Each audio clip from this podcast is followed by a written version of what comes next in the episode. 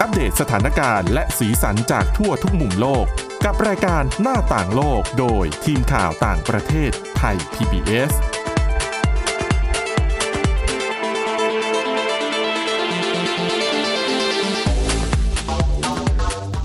สวัสดีค่ะ คุณผู้ฟังค่ะต้อนรับเข้าสู่รายการหน้าต่างโลกค่ะ วันนี้พบกับดิฉันสวรักษ์จากวิวัฒนาคุณและคุณทิพย์ตะวันธีรนัยพงค์ค่ะ สวัสดีค่ะ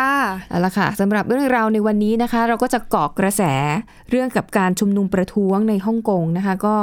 เป็นเรื่องเป็นราวมากมายนะคะ หนึ่งในนั้นเนี่ยมันมีประเด็นที่ว่ามีแบรนด์แฟชั่น ชื่อดังหลาย ๆ ยี่ห้อที่ปรากฏว่า ระบุสถานะของฮ่องกงเนี่ยว่าเป็นประเทศฮ่องกงนะคะ มีทั้งโค้ชใช่ไหม อืม ดัง ๆ ค่ะ หน่อยก็เวอร์ซาเช่อะ ใช่ ไรอย่อา ย่างงล่า เงี้ย สุดก็คือเวอร์ซาเช่ ใช่ แล้วก็ถึงขั้นทำให้พวกดารานักร้องที่เป็นแบรนด์แอมบาสเดอร์ของสินค้าเหล่านี้เนี่ย ถอนตัว เออ นะคะ ก็ยกเลิกสัญญา ก็คือ ค่ะ เพื่อแสดงออกถึงความรักชาตินะคะ ค่ะ แต่สำหรับบางคนอาจจะคิดว่าแค่นั้นมันอาจจะยังดูรักชาติไม่พอ ตอนนี้ค่ะ มันก็เลยมีกระเป๋าแบรนด์เนม ยี่ห้อดังนะคะ อืม เอ่ ค่ะ อ Hermes Hermes ใช่ไหม แอมเมส อ่าก็จะมีเอ่อกระเป๋ารุ่นที่ดังที่สุดรุ่นหนึ่งของเขาก็คือรุ่นเบอร์กินก็รู้อยู่แล้วว่ามันอะแพงมากๆ แล้วก็ไม่ใช่ว่า แค่ด้วยชื่อของ ใช่ ยี่ห้อก็แพงแล้วนะ ไม่ใช่ว่ามีเงินอย่างเดียวแล้วซื้อได้นะ จะต้องแบบจะต้องเป็นคนดังจะต้องซื้อสินค้าอื่นๆ ก่อนที่จะซื้อกระเป๋ารุ่นเบอร์กินได้นะคะ ค่ะ ที่เขาเรียกว่ามันเป็นเหมือนกับยิ่งหายากก็ยิ่งมีคุณค่าอะไรอย่างเงี้ยก็ล่าสุดค่ะ a m s เนี่ยได้ทำกระเป๋าเบอร์กินรุ่นงูดง่ายๆคือรุ่นรักชาติของคนจีนนะคะ สำหรับลูกค้ากลุ่มลูกค้าคนจีนโดยเฉพาะนะ ใช่ คะ สำหรับ เป็นลู ค ก น ค้ากระเป๋าหนักด้วย อ่าต้องหนักมากๆนะคะเอ่อถ้าเป็นรุ่นราคาขายหน้าร้านเนี่ยมันก็จะตกอยู่ใบละ3ล้าน7แสน5หมื่นบาท สามล้านเจ็ด นี่คือซื้อ โอ้โห ซื้อจากช็อปนะ นี่รถยนต์หรือเปล่า แต่ถ้าแต่ถ้าคุณมีเป็นเจ้าของอยู่แล้ว และอย่างที่บอกเป็นรุ่น ค่ะ ลิมิเต็ดนะคะ คุณเก็บไว้นานๆ มูลค่ามันอาจจะเพิ่มสูงขึ้น เขาก็เชื่อว่าถ้าหากเก็บรุ่นนี้ซื้อเก็บไว้เนี่ยในอนาคตถ้านำออกมาขายหรือประมูลเนี่ยในสภาพดีนะ ราคาอาจจะพุ่งสูงขึ้นไปอยู่ที่ 6 ล้านบาท นี่กระเป๋าใบเดียว า นะ ซื้อมาเก่งกำไรมากเลยนะคะ แต่ว่าต้องเก็บให้ดีข้อสำคัญ เหราเขามีผ่อนศูนย์เปอร์เซ็นต์สักยี่สิบปีไหม ไม่น่าจะได้ นะคะ ก็รูปร่างของกระเป๋าก็เป็นทรงเบอร์กินนั่นแหละ แต่ว่าจะมีดาวสีทองห้าดวห้าดวงสี่ดวงจะเป็นดวงเล็กนะคะ แล้วก็จะมีดวงหนึ่งดวงใหญ่ดวงใหญ่ตรงอ่าดวงที่ใหญ่ที่สุดเนี่ยจะเป็นสัญลักษณ์ของพรรคคอมมิวนิสต์ ค่ะ ส่วนดวงเล็กอีก 4 ดวงเนี่ยเขาบอกว่าเป็นสัญลักษณ์ของชนชั้น 4 ขั้น ค่ะ ในจีนนะคะอ่าชนชั้น 4 ขั้นเนี่ยขั้นแรกสุดก็คือผู้ปกครองหรือว่ากษัตริย์หรือว่า ค่ะ เอ่อเรียกว่าอะไรฮ่องเต้นะคะ อ่ รองลงมาเนี่ยก็คือชนชั้นปกครอง รองลงมาอีกคือเกษตรกร และชนชั้นสุดท้ายของจีน คือพ่อค้า อื อืม มค่ะ นะคะ ก็เขาบอกว่ากระเป๋าแบรนด์นี้เนี่ยพวกดาราคนดังเนี่ยเอ่อต่างก็ซื้อเป็นเจ้าของอย่างฟ้านปิงปิง ค่ะ นะคะ ที่เมื่อปีที่แล้วเนี่ยก็เจอเรื่องอื้อฉาวไปเรื่องของ ค่ะ การที่ถูกกล่าวหาว่าหนีภาษีสุดท้าย ค่ะ ก็ต้องจ่ายเงิน 4,000 ล้านบาท ม เพื่อชดใช้ แล้วก็ ให้กับ เงียบไปเลยนะคะตอน ใช่ นี้ นะคะ ก็เก็บตัวค่อนข้างเงียบ แล้วก็มีดาราอีกหลาย ๆ คนนะคะ ที่อาจจะอยากแสดงออกถึงความรักชาติก็ต้องหิ้วกระเป๋าใบนี้นะเผื่อคุณผู้ฟังสนใจลองไปคลิกดูได้ แต่สีแดดูง อย่าง ที่ฉัน เดียว ชอบ แต่ กับ ไม่ สีแด ซื้องนะ อืม ดูอย่างเดียวแต่ไม่ซื้อ แต่สีแดงอะสวยคือแดงเหมือนแดงเหมือนธงชาติจีนเลย ค่ะ เออ นะคะอ่ะแล้วก็ยังสืบเนื่องจากเหตุการณ์ในฮ่องกงนะคะ คือเออสภาพในฮ่องกงเนี่ยเราทราบกันดีอยู่แล้วว่ามันจะมีปัญหาเรื่องของค่าครองชีพสูงมาก ราคาอสังหาริมทรัพย์ก็แพงมาก ค่ะ การแข่งขันก็สูง อืม แล้วก็คนก็อยู่กันอย่างอ่ะ แออัด แออัดนะคะ และรวมกับการประท้วงที่ก็สองเดือนกว่าแล้วนะ อืม นะคะ แล้วก็ความกังวลว่าถ้าหากพ้นช่วงระยะเวลา 50 ปี ค่ะ ที่ที่ฮ่องกงยังสามารถเป็นอิสระได้ระดับหนึ่ง ค่ะ พอพ้น 50 ปีแล้วเนี่ยฮ่องก ก็ ง คือ จะ เห ต้อง ลืออี ก ก ลับ ยี่สิบแปดปี เออจะต้องกลับไปอยู่กับจีนเนี่ยสถานการณ์มันจะเป็นยังไง ก็เลยทำให้ชาวฮ่องกงหลายคน ค่ะ ที่พอจะมีเงินหรือว่ามีมีเส้นสายที่ ค่ะ เกี่ยวข้องกับโปรตุเกสเนี่ยเขากำลังพิจารณาว่าจะย้ายไปอยู่ประเทศโปรตุเกส ม ทีนี้ถึงตอนนี้หลายคนอาจจะสงสัยว่าแล้วทำไมต้องเป็นประเทศโปรตุเกส นั่นสิคะ ฮ่องกงเนี่ยเคยอยู่ภายใต้การปกครองของอังกฤษใช่ไหมคะ ค่ะ ส่วนหมาเก๊าที่อยู่ไม่ไกลจากฮ่องกงหมาเก๊า อ๋อ เคยอยู่ ค่ะ ภายใต้การปกครองของโปรตุเกส ค่ะ เออ แต่ทำไมเขาถึงไม่ย้ายไปอยู่อังกฤษล่ะแบบนั้น อ่าเขาบอกว่าอังกฤษเนี่ยค่าครองชีพสูง แล้วก็อังกฤษกำลังจะมี Brexit อ๋อ ก็ไม่แน่นอนอีกเหมือน กัน ก็ไม่รู้ ไม่ Brexit แล้วจะ ย้าย เป็น ไป ยั แล้ว งไง จะเจอไปเจออะไรข้าง เออ ข้างหน้า เออ บ้างก็เลย เออ เอาอันที่มั่นคงหน่อยละกัน ใช่ค่ะ เพราะเขาบอกว่าถ้าย้ายไปโปรตุเกสเนี่ยข้อดีของโปรตุเกสเนี่ยก็มีเยอะเหมือนกันหนึ่งโปรตุเกสตอนนี้เป็นหนึ่งในสหภาพยุโรป ค่ะ ถ้าแล้วก็ยังเป็นส่วนหนึ่งของเชงเก้นด้วย อืม อ่าใช่ไหมถ้า เขาก็อาจจะ ใช่ คือถ้าไปที่นู่นแล้วดูไม่ค่อยไหวเท่าไหร่ ก็อาจจะมีลู่ทางเป็นประเทศอื่นในสภาพยุโรป ใช่ ย้ายไป ซึ่ง ต่อก็ได้เหมือนกันนะ ค่า คะ ครองชีพเรื่องโอกาสในการทำธุรกิจก็น่าจะเอ่อเอ่อดีกว่าอังกฤษนะคะ แล้วก็มีความก็ค่อนข้างจะมั่นคงว่าจะไม่มีการหนีออกจาก EU ในเร็วๆนี้อะเนาะเออฮึนะคะเออเพราะเขาบอกว่าในช่วงผลการสำรวจเนี่ยบอกว่าในช่วง 3 เดือนที่ผ่านมาในฮ่องกงเนี่ยนะคะมีการประท้วงทั้งเล็กทั้งใหญ่เนี่ยรวมๆแล้วมากกว่า 20 ครั้งนะคะมีการออกมาชุมนุมใหญ่ตามท้องถนนเนี่ยอย่างที่เราเห็น ค่ะ ก็หลายครั้ง ดังนั้นคนก็เลยมองว่าโอ้ฮ่องกงนี่ คือตอนนี้ก็ดูไม่ค่อยดีแล้ว อืม และคิดถึงถ้าเป็นอนาคตของ ค่ะ รุ่นลูก รุ่นหลาน คือโตมาแล้วเขาจะใช้ชีวิตอยู่ยังไง แล้วถ้า ค่ะ ฮ่องกงมันถูกผนวกเป็นส่วนหนึ่งของจีนอย่างสมบูรณ์แบบ ไอ้ แล้ระวเขา บบ จะยังไงต่อ คอมมิวนิสต์ต่างๆ ดิ เนี่ ฉั ย นว่าเป็นเรื่องของการที่เราไม่รู้ว่าในอนาคตเราจะเจอกับอะไร ใช่ แล้วมันจะเปลี่ยนแปลงไปมากน้อยแค่ ค่ะ ไหนก็เลยรู้สึกว่า ไม่ค่อยมั่นคง รู้สึกไม่ค่อยคือ โดยความรู้สึกรู้สึกไม่เสกียวอย่างนี้ไง อืม ก็เลยพยายามจะหาทางออกให้กับตัวเองในช่วง ใช่ ที่ ค่ะ คิดว่าน่าจะยังพอไปไหน ค่ะ แล้วก็ทำอะไรได้อะนะคะ เอ่อที่โปรตุเกสเนี่ยเขาก็มีนะคะสำหรับคนที่อยากจะได้สัญญาของประเทศนั้นเนี่ยเขาเรียกว่าโครงการ Golden Visa ค่ะ หรือว่าวีซ่าทองคำ อืม วิธีการที่จะได้วีซ่านี้คือ 1. คุณต้องเอาเงินไปลงทุนนะคะ เงินเนี่ยมูลค่าเท่าไหร่นะคะเออเขาตั้งไว้นะคะว่าคุณจะต้องเอาเงินไปลงทุนในอสังหาริมทรัพย์ 5 0 0แสนยูโร ห้าแสน หรือประมาณ 17 ล้าน5 0 0แสนบาทอือฮึแต่ถ้าหากว่าคุณไปซื้ออสังหาริมทรัพย์อาจจะเป็นมือสองหรือสร้างไม่เสร็จ หรืออะไรก็แล้วแต่แต่ว่าต้องเป็นอสังหาริมทรัพย์ที่จำเป็นต้องได้รับการซ่อมแซมบูรณะเนี่ย ค่ะ คุณก็จะอ่าจำนวนเงินในการลงทุนจะลดลง จะเหลือ ค่ะ แค่ 3 5 0 0 0 0 50,000 ล้าน ขออภัย 3 5 0 0 0 0 ยูโร ค่ะ หรือประมาณ 12 ล้าน2 5 โอ้ลดลงเยอะ 0 0 เมือนกั 0 น บาท นะคะ ก็หายไปประมาณ 5 ล้าน อืม 5 ล้าน3นะคะ เพราะว่าเขาก็ต้องเอาเงินส่วนหนึ่งอะไปบูรณะอสังหาริมทรัพย์ที่ซื้อมานะคะ แต่ว่าแค่ลงทุนอย่างเดียวเนี่ยไม่พอนะคะเอ่อเพราะว่ามันก็จะมีกฎเกณฑ์แต่กฎเกณฑ์ไม่ค่อยยากเท่าไหร่ จริง ๆ แบบเนี้ยคล้ายๆ การซื้อสัญชาติ ซื้อวีซ่าอะไรอย่าง ก็ถู นี้ ก แบบในหลาย ๆ กรณีหรือเปล่า ใช่เขาก็ต้องการดึงเงินเข้าไป ค่ะ ลงทุนนั่นแหละนะคะ แล้วก็ถ้าคนทำตามเงื่อนไขนี้ได้เนี่ยก็จะได้สถานะเป็นเอ่อผู้พำนักถาวรนะคะ แล้วก็เป็นพลเมืองแต่ว่าต้อง 5 ปีเลยนะ อืม ก็คือใช้เวลากระบวนการเนี่ยหปีกว่าจะได้ได้สถานะ นานมาก เป็นพลเมืองอุ๊ยเวลามันเร็วคุณทิพย์ตะวันแป๊บๆผ่านไปแล้วนะคะเอ่อแล้วก็นอกเหนือจากการลงเงินแล้วเนี่ยนะคะ ก็จะต้องมีเงื่อนไขอยู่อีก2องสามข้อข้อแรกคือ จะต้องไปใช้เวลาอยู่ในประเทศโปรตุเกส ค่ะ นาน 2 สัปดาห์ในเวลาทุกๆ 2 ปี โอ้ แต่ว่าก็ไม่ไม่เยอะนะ อืม แค่สองสัปดาห์เองทุกๆ 2 ปีด้วยปกติ ใช่ แล้ว คือถ้าจะได้เขาเรียกว่าอะไรอะ่ะ การได้ใบอนุญาตที่เป็นมีถิ่นพำนักถาวร ค่ะ หรืว่ามีถิ่นพำนักในในต่างประเทศอะนะคะ อืม ต้องไปอยู่แบบ 6 เดือนหลายเดือนเลยนะ อืม ในทุกๆ ปี ค่ะ จึงมีคนไทยหลายคนที่ได้สถานะแบบนี้ เออ แล้ว ค่ะ กลับมาเมืองไทยได้แค่นานๆ ครั้ง อ่า อย่างนี้ แต่โปรตุเกสนี่เขาง่ายหน่อย ง่ายค่อนข้าง ค่ะ ง่ายเลยโดยเปรียบเทียบ แล้วก็ต้องมีการผ่านการทดสอบภาษาโปรตุเกสเบื้องต้น อืมค่ะ อืมนะแล้วก็จะต้องแสดงหลักฐานความเชื่อมโยงกับโปรตุเกส เช่น บรรพบุรุษเคยมีเชื้อสายโปรตุเกส ค่ะ หรือว่าคู่สมรสหรือว่าญาติหรือว่าอะไรอย่างเงี้ยนะคะ ก็จะง่ายขึ้นหน่อย ใช่ ร ก็จะง่ายขึ้นหน่อย ผ่าสถานะ เออแต่เขาก็บอกว่ามันก็เป็นกฎเกณฑ์ที่ไม่ได้ยากอะไรมากมายนะคะเอ่อหลายๆ คนบอกว่าที่กำลังเล็งหาว่าอาจจะไปย้ายไปอยู่ที่โปรตุเกสเนี่ยเออเหตุผลหนึ่งนอกเหนือจากเพื่ออนาคตที่ดีของลูกหลานแล้วเนี่ยถ้าหากว่าลูกหลานไป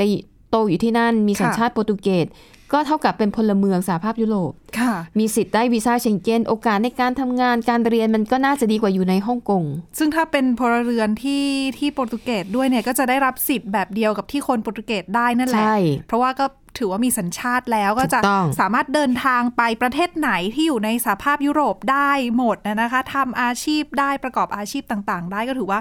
เป็นเขาเรียกว่าอะไรอ่ะ เป็นแรงจูงใจที่น่า อืมน่าสนใจ น่าสนใจมาก ค่ะ และสำหรับผู้สูงอายุหรือว่าคน ค่ะ ช่วงวัยกลางคนเนี่ยก็เริ่มมองว่าช่วงบั้นปลายชีวิต อืม ไปอยู่โปรตุเกสเนี่ยน่าจะมีความสุขกว่า แล้ว ค่ะ โปรตุเกสนี่เป็นเมืองที่ติดทะเลนะไอเป็นประเทศที่ติดทะเลนะ ใช่ไหม ค่ะ เออบรรยากาศอะไรก็แบบอืมน่าอยู่มากกว่าฮ่องก ยุ ง โร ที่ ป แบบ ไง แออัดไง ค่ะ นะคะ อันนี้ก็เลยเป็นเทรนด์เขาบอกว่าจริง ๆ ก่อนหน้าเนี้มันก็มีชาว เมื่อปีห้าปีที่แล้วอะ ค่ะ ที่มีการไอชุมนุมร่วมสีเหลืองอะก็มีข่าวแบบนี้แหละว่าเออคนฮ่องกงเนี่ยกำลังคิดจะย้ายไปตั้งรกรากที่อื่น ค่ะ ที่เขาฮิตกันเนี่ยส่วนมากจะเป็นไต้หวัน อ๋อ อ่าเป็นแคนาดา ค่ะใกล้ๆหน่อย แล้วก็เป็นอังกฤษ เออแต่อาจจะสู้ค่าครองชีพไม่ไหว อืม เออก็เลยโปรตุเกสตอนนี้ก็เลยกลายเป็นทางเลือกที่น่าสนใจนะคะ ค่ะ โดยสถานกงศูนย์โปรตุเกสในหมาเก๊าแล้วก็ฮ่องกงเนี่ยบอกว่าแต่ละเดือนเนี่ยนะคะได้รับเรื่องที่ขออาเป็นพลเมืองโปรตุเกสเนี่ยประมาณ 120 คน แต่เขาไม่ได้แยกแยะว่าในจำนวน 120 คนเนี่ยเป็นฮ่องกงเท่าไหร่เป็นหมาเก๊าเท่าไหร่นะคะ แล้วก็ตัวประเทศโปรตุเกสเองก็ยินดีนะ อยากจะได้คนมีสตุ้งสตังค์เข้าไป เอาเงิน ค่ะ ไปลงทุนเพื่อที่จะช่วย แน่นอน พัฒนาเศรษฐกิจของ ใช่ เขา เพราะว่า ค เศรษฐกิจตอนนี้ก็ ดู ใช่ยากกันไปทั้งโลกเลย ใช่ค่ะ นะคะอ่ะเอาละค่ะ เดี๋ยวตอนนี้พักกันสักครู่นะคะ เดี๋ยวกลับมาพบกันต่อในช่วงที่ 2 ค่ะ หน้าต่างโลกโดยทีมข่าวต่างประเทศไทย PBS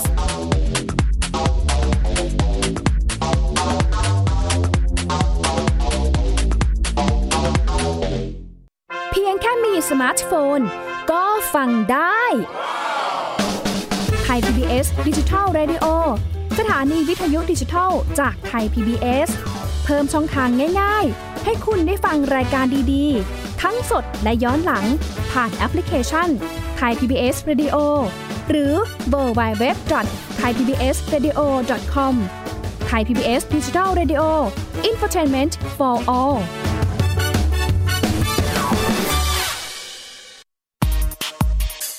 เพราะวิทยาศาสตร์อยู่รอบตัวเรา มีเรื่องราวให้ค้นหาอีกมากมาย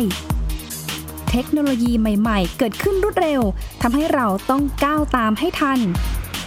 อัปเดตเรื่องราววิทยาศาสตร์ เทคโนโลยี และนวัตกรรม ที่จะทำให้คุณทันโลก กับรายการ s ซ e n t e c h ทุกวันจันทร์ถึงวันศุกร์ เวลา 11นาฬิกา30 นาที ทางไทย PBS Digital Radio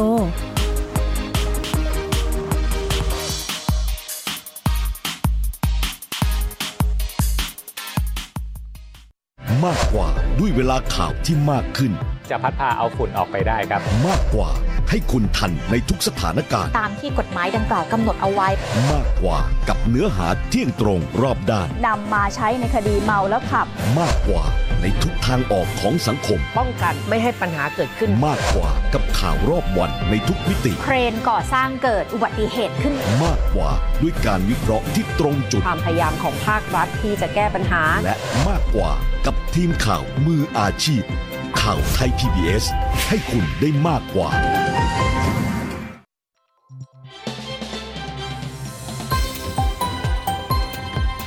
คุณกำลังรับฟังไทย PBS ดิจิทัล Radio วิทยุข่าวสารสาระ เพื่อสาธารณะและสังคม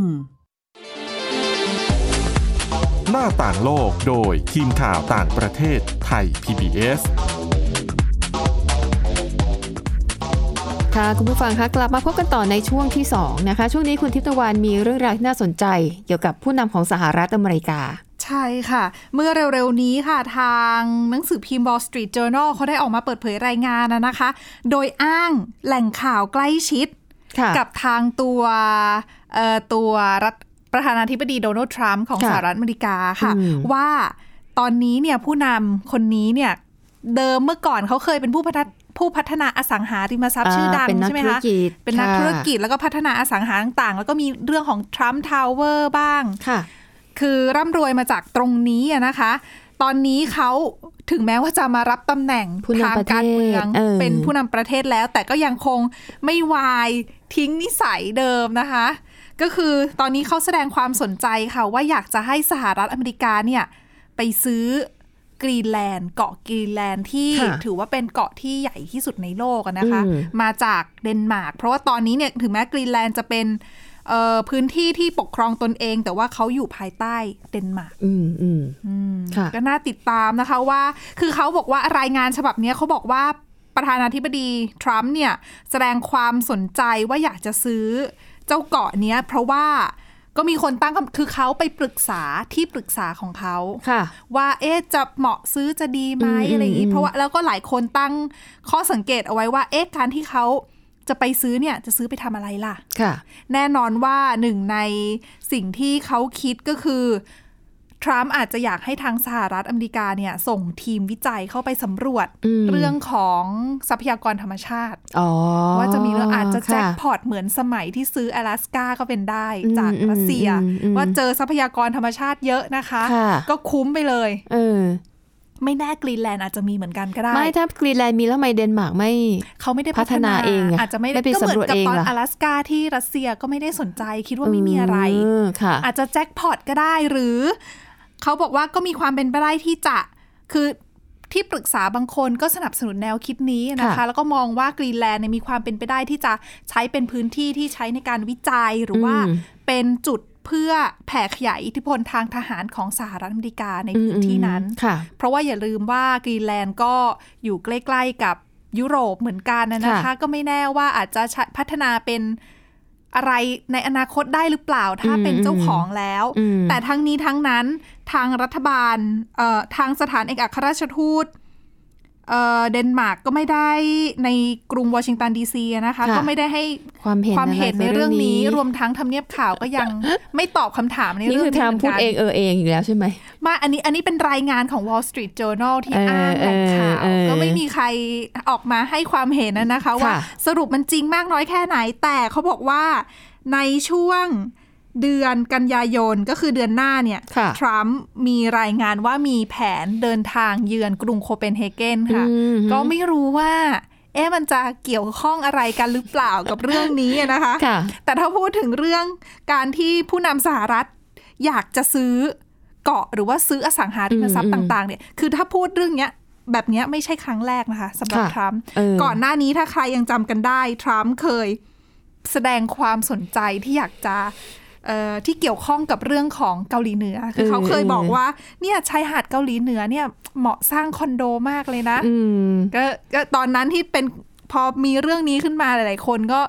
เริ่มเอ้ยเอ๊ะทรัมป์จะไปทำธุรกิจอะไรที่ อ่าฮะ เกาหลีเหนือ ค่ะ หรือเปล่าการที่ความสัมพันธ์ระหว่างสหรัฐอเมริกากับเกาหลีเหนืออ อืม เริ่มดูเหมือนจะมีการเจรจากันมากขึ้นนี่เกี่ยวกันไหมกับเรื่องธุรกิจ ก็มี ค่ะ คนตั้งคำถามตั้งข้อสังเกตเอาไว้กันนะนะคะ อืม ก็ต้องดูกันต่อไปค่ะว่าสรุปแล้ว เรื่องโปรเจกต์กรีนแลนด์นี่จะออกมาในรูปแบบไหน อืมนะก็ไม่ ค่ะ ทิ้งลายนักพัฒนาอสังหาริม ใช ทรัพย์ ่ ส่วนเรื่องต่อมาค่ะเป็น ค่ะ เรื่องที่ค่อนข้างที่ถ้าใครชอบ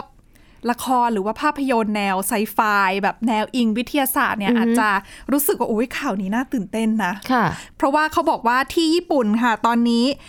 ทางรัฐบาลเนี่ย อนุญาตให้มีการปลูกถ่าย อวัยวะมนุษย์ใน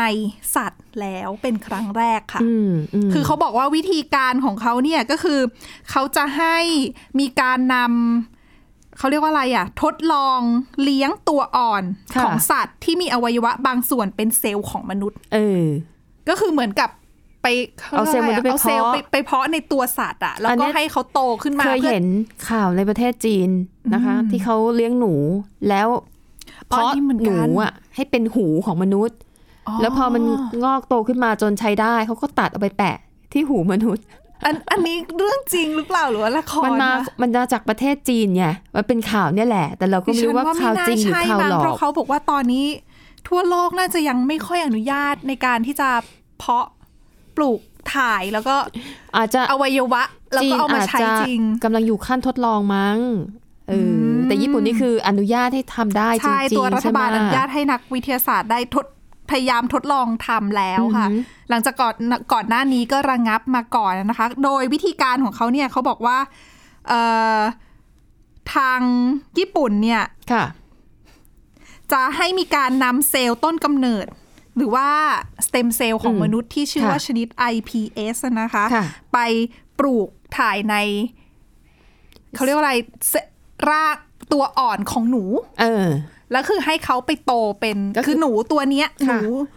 ตัวอ่อนของหนูตัวเนี้ยไม่มีตับอ่อน อืม แล้วก็เอาเซลล์ต้นกำเนิดสเต็มเซลล์ของมนุษย์เนี่ยไปปลูกถ่ายเพื่อให้โตขึ้นมาเป็น กลายเป็นตับ อ่อน เออ แล้วก็จะได้เอาตับไปใช้เป็นอวัยวะ อย่างอื่น เก็เป็นอะไร ใช่ เขาเรียก เป็น ว่าเป็น เขาเรีอะยกว่า ไร เป็นอวัยวะอะไร เออให้ สำหรับใน มนุษย์ มนุษย์ ใช่ ค่ะ ค่ะ เขาบอกว่าเมื่อก่อนเนี้ย ญี่ปุ่นเนี่ยมีข้อจำกัดค่ะว่าจะไม่ให้นักวิจัยทำทดลองทำแบบเนี้ยคือหมายถึงว่าต้องทำลายตับตัวอ่อนสัตว์ที่ปลูกถ่ายเซลล์มนุษย์เข้าไปหลังจาก เออ ที่ทำการทดลอง 14 วัน ค่ะ อไม่รอให้เขาแบบพัฒนาแล้ว อืม ออกมาเป็นเป็นอวัยวะ คือ ค่ะ ได้แค่ 14 วันก็ต้องทำลายทิ้งแล้วก็ อ่าฮะ ห้าม ค่ะ ปลูกถ่ายตัวอ่อน ที่มีการปลูกถ่ายเซลล์มนุษย์เข้าไปอะ อืม ในคันของสัตว์ ค่ะ คือไม่ให้เขาเกิดออกมา เพราะมันจะ เออเออ ถ้าเกิดออกมาก็จะกลายเป็นสัตว์ที่เป็นครึ่งคนครึ่งสัตว์อ่ะ เออเป็นเป็นคลื่นอวัยวะ อืม คือจะมีรูปร่างเหมือนอวัยวะของมนุษย์ที่ถูกเพาะลงไป เขาก็เลยบอกว่าคือก่อนหน้าเนี้ยญี่ปุ่นเขาห้ามอะนะคะ คือจำกัดไม่ให้นักวิจัยทำแต่ว่าเมื่อเดือนมีนาคมที่ผ่านมาเนี่ยเขายกเลิกข้อจำกัดนั้น ค่ะ จึงเป็นที่มาที่ทำให้อนุญาตเพาะปลูก อืม ถ่ายอวัยวะ อืม ได้ อืม ก็ถือว่าเป็นเป็นสิ่งที่เขาเขาบอกว่างานวิจัยชิ้นนี้ที่กำลังทำอ ค่ะ ยู่อะนะคะ โดยเอ่อคุณฮิโรมิตสึนากาอุจิค่ะ เป็นเอ่ออาจารย์ประจำคณะ Genetics พันธุกรรมศาสตร์ ที่มหาวิทยาลัยสแตนฟอร์ดของสหรัฐอเมริกาได้รับงานงานวิจัยของเขาเนี่ยได้รับอนุญาตเป็นงานวิจัยแรก อืม เลยก็ว่าได้ที่ให้มีการทดลองแบบนี้อะนะคะ ค่ะ ก็น่าติดตามว่าเพาะแล้วจะเป็นยังไง อืม ออกมาจะใช้ได้จริงหรือเปล่าอะนะ อ่าได้ค่ะ แล้วก็ปิดท้ายนะคะด้วยเรื่องของแอปพลิเคชันสื่อสารอาจจะเป็นทางเลือกใหม่นะคะเอ่อเนื่องจากว่าในฮ่องกงเนี่ยก็จะมีการชุมนุมกัน แล้วก็ผู้ประท้วงเนี่ยจะใช้วิธีคือมาไวไปไว เพื่อไม่ให้ตำรวจเนี่ยมาไล่จับได้นะคะ ค่ะ หลังดังนั้นช่องทางในการนัดหมายก็ต้องทำผ่านสื่อสังคมออนไลน์ แต่ทีนี้ถ้าเป็นช่องทางอื่นๆที่ไม่ปลอดภัยเนี่ยเหมือนกับว่ามันจะโดนแบบ